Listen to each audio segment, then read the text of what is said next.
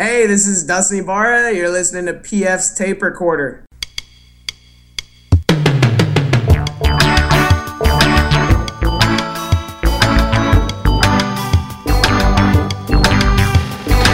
Hello there, I'm PF. This is my tape recorder. Coming up, it's comedian Cy Amundson.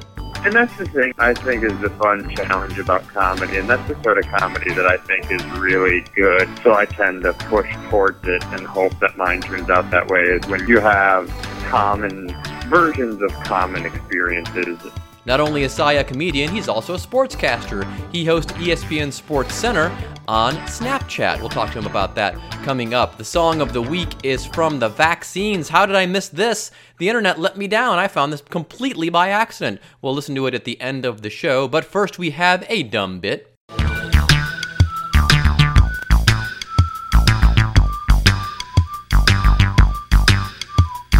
Time for another installment of What kind of nonsense is that? So I don't know if you've ever heard of Mark Hyman. Uh, the name may be familiar to you if you watch uh, local news in your community. Uh, he used to be an executive for Sinclair Broadcasting. Sinclair owns a lot of TV stations around the country, and in many markets they own two, usually one of the big network affiliates and then a smaller station, maybe a CW affiliate or an independent.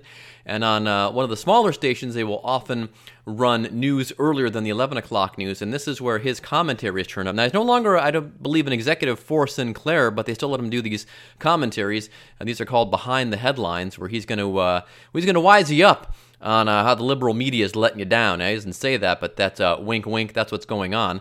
Uh, well, here's an example uh, right here. It's a lie by omission. Here's what's happening behind the headlines. The New York Times published a compelling article on the humanitarian disaster in Venezuela. It focused on mass starvation, particularly among infants and children, in spite of the nation sitting on the world's largest known oil reserves. But Mr. Hyman notices uh, an anomaly of sorts. This article repudiated glowing praise the paper lavished on the socialist dictatorship just five years ago. That praise was founded on the same key point the Times never mentioned in its recent 4,800 word article. The humanitarian disaster is the direct result of Venezuela's socialist policies. And the New York Times probably didn't report that because that's not what is the cause of Venezuela's economic problems. It is partially to blame. If we go to the BBC, the BBC explains that the drop in oil revenue uh, has caused the country to curtail its social programs. Now, th- there is an underlying problem in the fact that it was still a dictatorship, that there was one dude in charge, and that's never a good thing. And I think you probably can't point to any time in history where you've got one dude in charge and everything is just great. So yeah, just just from the fact there was that kind of a system, uh, unlike the uh, democratic uh, systems we have in Europe, where there are socialist institutions, or so, yeah, socialist institutions, I guess you would say, uh, where, where those work. Uh, in fact, let's go to PBS talking about Denmark. And Denmark, you may have uh, heard, is uh, one of the happiest countries in the world. It's often listed as the happiest country in the world. And uh, this PBS report starts off as saying how great things in Denmark are. And then about two minutes in, they inform us of this. Danes pay more income tax than any other nationality, earn over $55,000, and the tax rate hits more than 60%.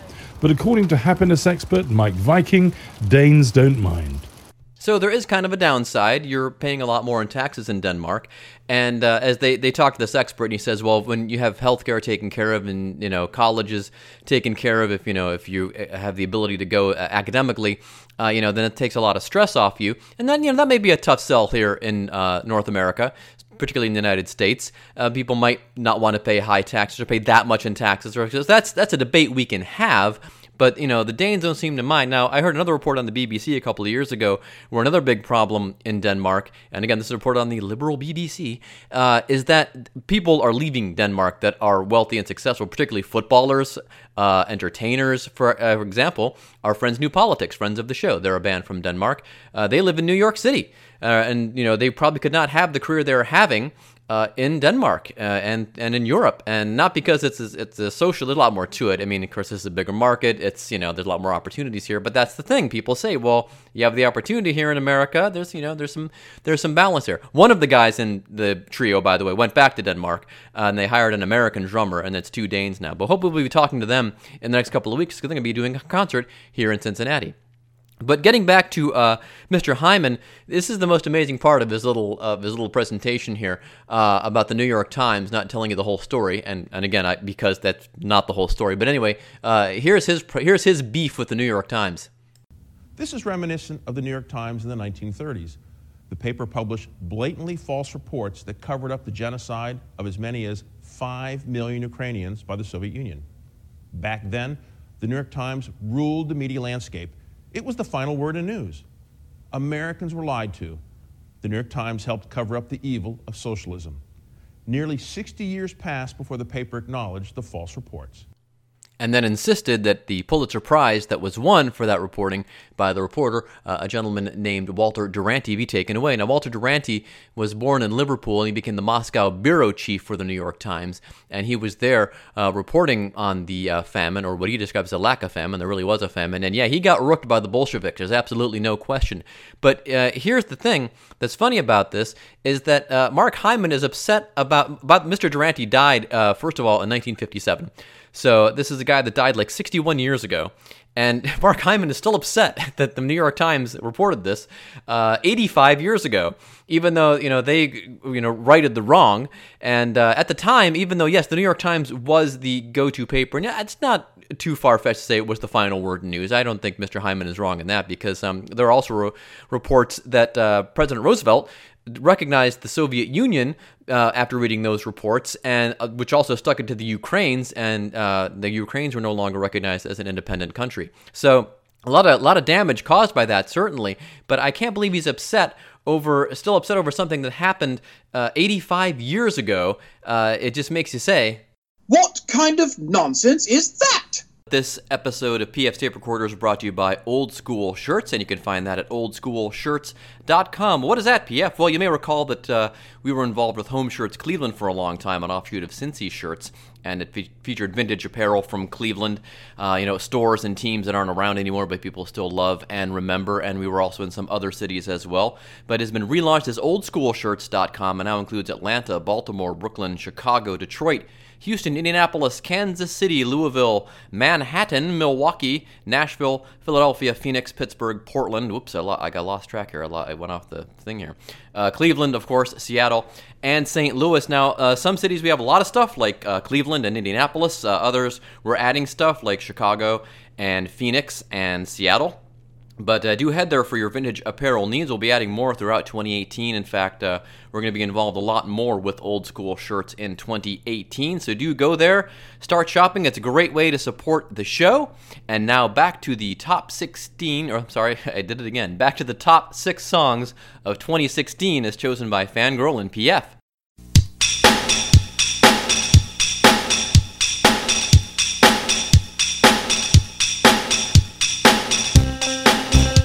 Cy Amundson's a stand-up comedian originally from the Twin Cities. You can catch him hosting ESPN Sports Center on Snapchat, as well as headlining comedy clubs across the country. Here now is our interview with Cy Amundson.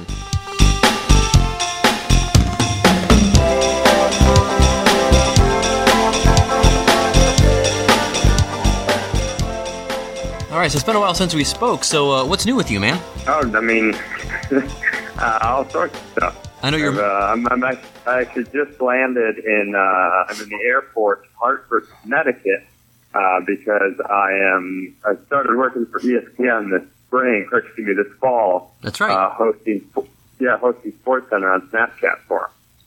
Uh, yeah, that's been uh, very popular. We've been uh, seeing that at uh, Cincy Shirts, where I'm working now. They were mentioning it. Um, so uh, I, I guess that's been going well. If you're they're sending you to, to Connecticut. Yeah, yeah, it seems to be. Uh, you know, I think anytime you make a change, uh, they have a certain way of doing their their app on there, and anytime you change something new, people take a minute to adjust. But it seems to have really taken off, and I've heard nothing but positivity. You know, from both the inside and the outside. So it's been a lot of fun. Now that seems like kind of like an odd connection, Snapchat with ESPN. But I guess it's uh, is it going for the younger demographic? I guess. Well, I don't even necessarily think it's the younger demographic. I think it's just the evolution of media. I think, I think you always kind of. I don't think TV will ever go away, but I, I think you always tend to have to be paying attention to how people consume things. and uh, you see companies like ESPN and CNN has a Snapchat show, and GQ and you know E and all these places. So I think I think it's less about age and things like that, and it's more about you know just paying attention to how people are evolving in the way that they they consume things. Yeah, it's interesting because my uh, youngest watches uh, one show on regular TV, that's Riverdale, uh, one on Netflix, Stranger Things. Then she watches all kinds of YouTube videos. So she's uh, she's pretty much hitting all the bases on her stuff. Yeah, yeah, yeah. It's uh, it's it's interesting, and I, well, I guess you're a little younger than me, but I I grew up when there were only 30 channels, so it's uh Yeah, yeah, that's exactly right. I did too. Yep. it's a little different. Um, so how much of this is taking up your time? Is it keeping you from uh, doing comedy, or is it just you've been able to mix it in? I- You know, it's it's been a pretty okay balance. Uh, I'm I'm usually out and I I'm out in Bristol doing Sports Center three days a week, and then I have my Thursday through the weekend to do stand up. So I I think it's it's maybe diminished my desire to be on the road for stand up as much. You know, just because you don't want to be on the road four days a week for one thing, and then go on the road another three days for something else, and then you're just never home to see your family or have any free time. So, I I mean, maybe I've had I'll have a little bit less stand up work, but the the the drive and the getting better thing hasn't disappeared, or the trying to get better thing, I should say. So, since you have to pay, uh, I guess, a little more attention to sports now, has that informed your comedy, or is comedy a, a nice break from sports now? Um, I, I would say it's it's a break. I mean, I, I always have loved sports quite a bit, so uh, you know that was an easy. Not I shouldn't say easy, but that was a uh, a transition that I could make to doing this sort of stuff because they let me bring humor to the sports centers. I think that's part of the reason that I'm here. Uh, so they let me, you know, do a little bit of that. But uh, when it comes to my stand-up, yeah, I, don't, I didn't really want to all of a sudden be a sports comedian. I just kind of keep doing the same thing I've always done on stage. And is it difficult, like, k- kind of following a broader world of sports? Because I can barely follow my four teams, uh, you know, and then the teams that relate to them. So is it is that an extra workload you have to carry? Yeah, there's just so much, uh, so often. But, you know, with a company like ESPN, they're just, their ability to have everything in front of you. Like, I think if you're, if I was just sitting in my house by myself trying to pay attention to everything, that'd be pretty difficult. But, you know, when you're out there, the resources that you have and the options that you have are quite impressive. So it makes it a little easier to be on top of everything. So then, what kind of things are you talking about on stage these days? If if, sports hasn't taken over, Uh, you know, I think it's kind of just the just a continued version of what I've always done, telling stories and complaining about my daily experiences. I should I shouldn't say complaining. I should say commenting on my daily experiences. aha. But kind of, I had my, I was really happy with the last album, Monday Night, that was recorded at Acme. I, you know, I was happy with how it turned out. I was happy with the way it was received. So I, I I'm, you know, I think hopefully this next hour that I have right now, because I've got a brand new hour that I'm working on. Hopefully that's a, another step forward, kind of from that one. And so, will folks uh, at Acme be uh, getting kind of a little preview of what's going to be going into that? How like how far along are you? Yeah, yeah. I would say I would say anybody who's listening to the album, they'll get almost an entirely new hour. Cool. That you know, I'm just it just got lucky that way that you know after I it took so long to record this last album um, because of some back problems that once it was recorded, I was already off and moving with the other stuff. I see. And is there a lot of like pressure to pick out what you know, what they're going to be the best bits? And because I know a lot of times when you know when you're an artist, sometimes you, you never feel like it's done, but at some point, I guess you have to kind of conclude, well, yeah, this is this is what it's going to be, and kind of you have to go forward with it. I mean, I think that's just kind of my always my methodology and my what I'm doing is if it's not if I'm not completely happy with a bit, I don't think it belongs in my act. And I don't I don't think you ever get totally satisfied. You always think you could be a little better, but I if if it doesn't feel like I've done it service, I don't want it in my finished product when it comes time to put it out on a mass level, whether it be through a CD or a special or something like that.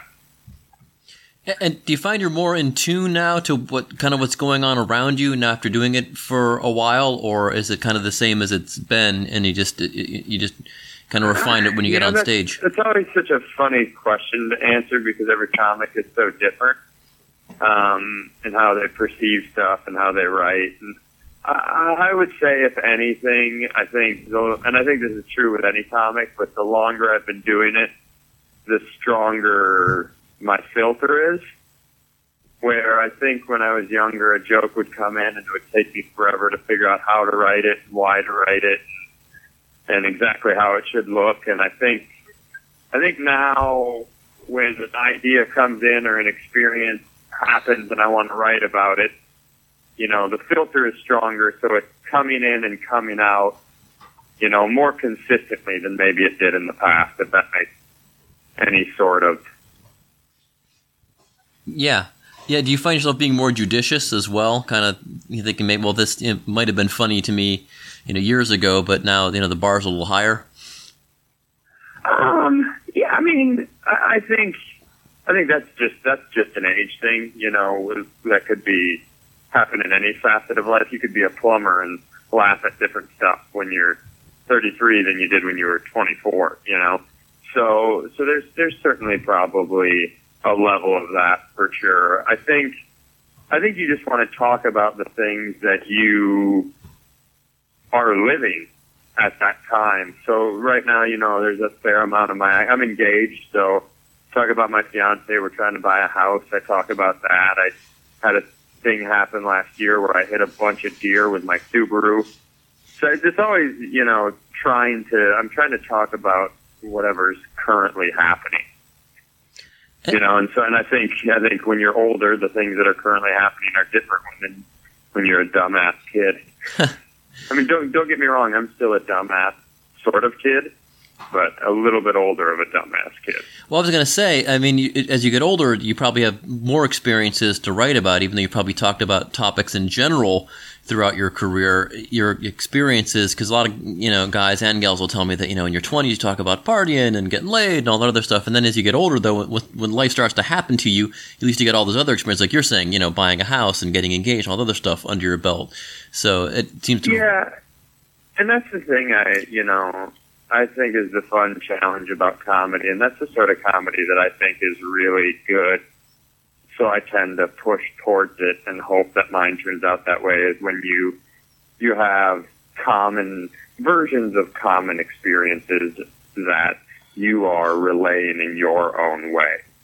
Some of my favorite comics that you know that's what they do. The Tom Seguras, the Chad Daniels of the world. Those guys, you know, they're they're not off in some magical place writing, you know, insane premises. They're just really, really good at what they what their current experiences are on the things that we all see every day.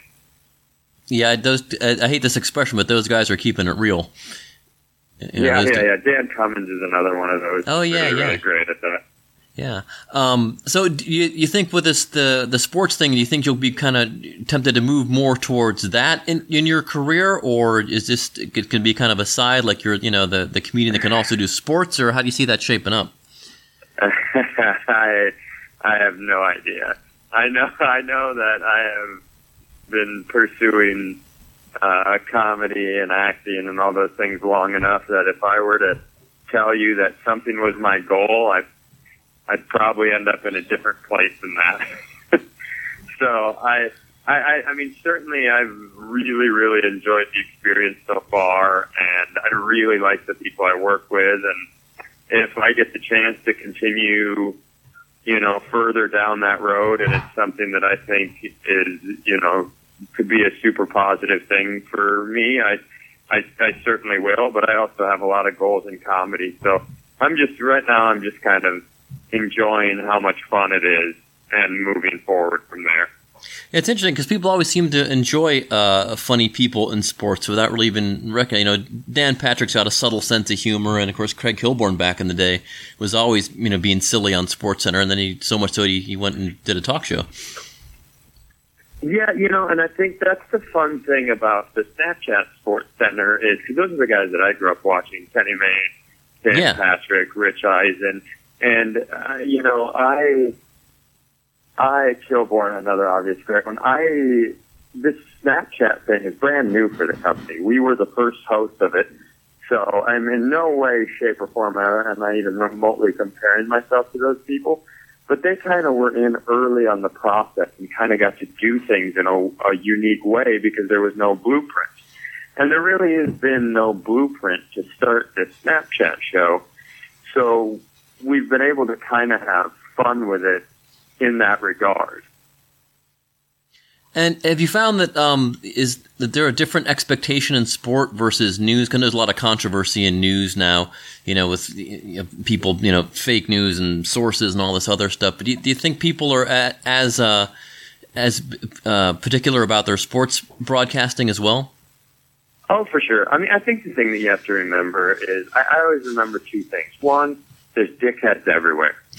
and two, the dumbest people are always the loudest. And if you keep those two things in the forefront of your mind with anything in the world, whether it's comedy, news, sports, anything else, it's pretty easy to walk past all the bullshit and focus on the good and enjoy whatever you're doing. Because there's, since I started this, there's the amount of positivity on the inside and outside that has come through has been fantastic. But there's always, you know, there's always sports people that, hey, they don't, they don't want any humor with their sports. Or if you even have an ounce of social commentary, they want you to shut up and stick to sports, buddy. So there's always going to be those people. I think you just have to do what you do and understand that that noise is always going to exist. And, and it's just the only difference. The internet's like bars used to be. There's always some dumbass shouting in a bar. But because he's on the internet now, all of a sudden we all take him seriously, like his opinion matters, or her opinion matters. Yeah, that's always been the nice thing about sports. Well, until we had this, you know, controversy over anthems and such, though, is that most of, with most sports conversations, you know, if you're wrong, who cares? You know, if you know if so and so is a better pitcher than than another guy, and you're who, at the end of the day, it doesn't matter. But you know, if you're picking the wrong person to elect office, then that has kind of an impact on your life. But it's nice you can, you know, argue about sports Yeah. and entertainment, and you know, not have any, you know, uh, not have it count for anything in the long run. Yeah, and I always say sports is such an incredible escape, you know? Right. Yeah, and, and that's the wonderful thing about it. So even myself personally, I you know I'm I enjoy that part of it. I enjoy the winning and the losing and the the conversation and the whole nine about it. So that that's the part that I usually really try to focus on. But I also think we're in a time where it's really really difficult to pretend, you know, that we can just shut our eyes to to everything. And that's not necessarily a social statement. It's just, you know, you live in a different time than you did when Kenny Mayne and those guys were doing sports. Everything's available and everybody has an opinion, and it's that's kind of a hard thing to escape sometimes. Yep, and everybody will let you know their opinion too, in one way or another. Oh yeah, man.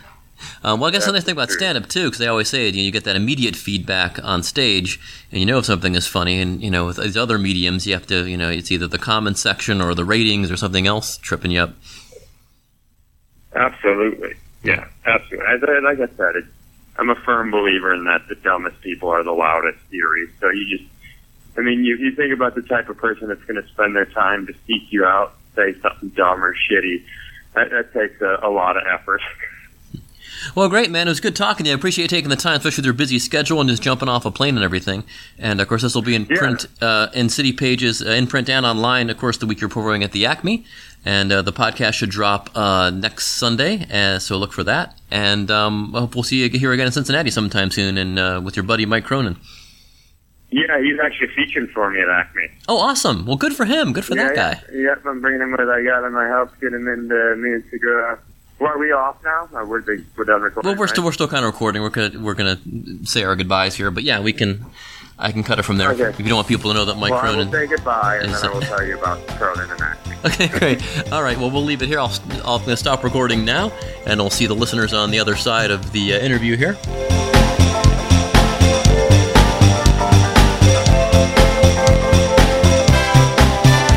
Thanks again to Cy Amundson for being on the show. Cy just finished a run at the Acme Comedy Company there in Minneapolis. And if you want to know more about his schedule, you can go to cycomedy.com. That's Cy with a C-Y. Or follow him on Twitter at Cy Amundson. Amundson is A-M-U-N-D-S-O-N. And uh, he's a busy, busy man. Uh, so I'm sure he'll be filling his schedule pretty soon. And like I said, in the meantime, of course, uh, get yourself on the Snapchat and you can watch him hosting SportsCenter from ESPN. All right, so we're up to the song of the week. Oh, but before we get there, I want to remind you again. I know I uh, we did this before the interview uh, to remind you to uh, buy your vintage T-shirts from OldSchoolShirts.com, or if you're from Southwest Ohio or know somebody who is, CincyShirts.com. And Old School Shirts, by the way, it's all one word. There's another site that's similar to ours, but they have dashes in their name. You want OldSchoolShirts.com as if it's all one word, and you can find uh, uh, all kinds of great vintage T-shirts and styles and long forgotten football teams and places from places like Cleveland, St. Louis, Louisville, Philadelphia, uh, all kinds of towns, and more to come. So, uh, best way to help the show is to buy a shirt from there. It really does help out, trust me. And now we're on to the song of the week. How did I not know that uh, this was even a thing? BBC One didn't play it, Radio One wasn't playing it. Uh, I didn't see anything else in like Facebook or Twitter, and, and Facebook is supposed to know all about me. They should know I like the vaccines, but no. Uh, Vaccine's new single "I Can't Quit" came out a few weeks ago. It is in advance of a new album called Combat Sports. And boy, I always think that uh, you know the gas tank's got to run dry eventually for them writing uh, bangers, but no, no sign of that yet. This is a tune. It is the vaccines. I can't wait. Song of the week on PF's tape recorder. So long, and thanks for listening.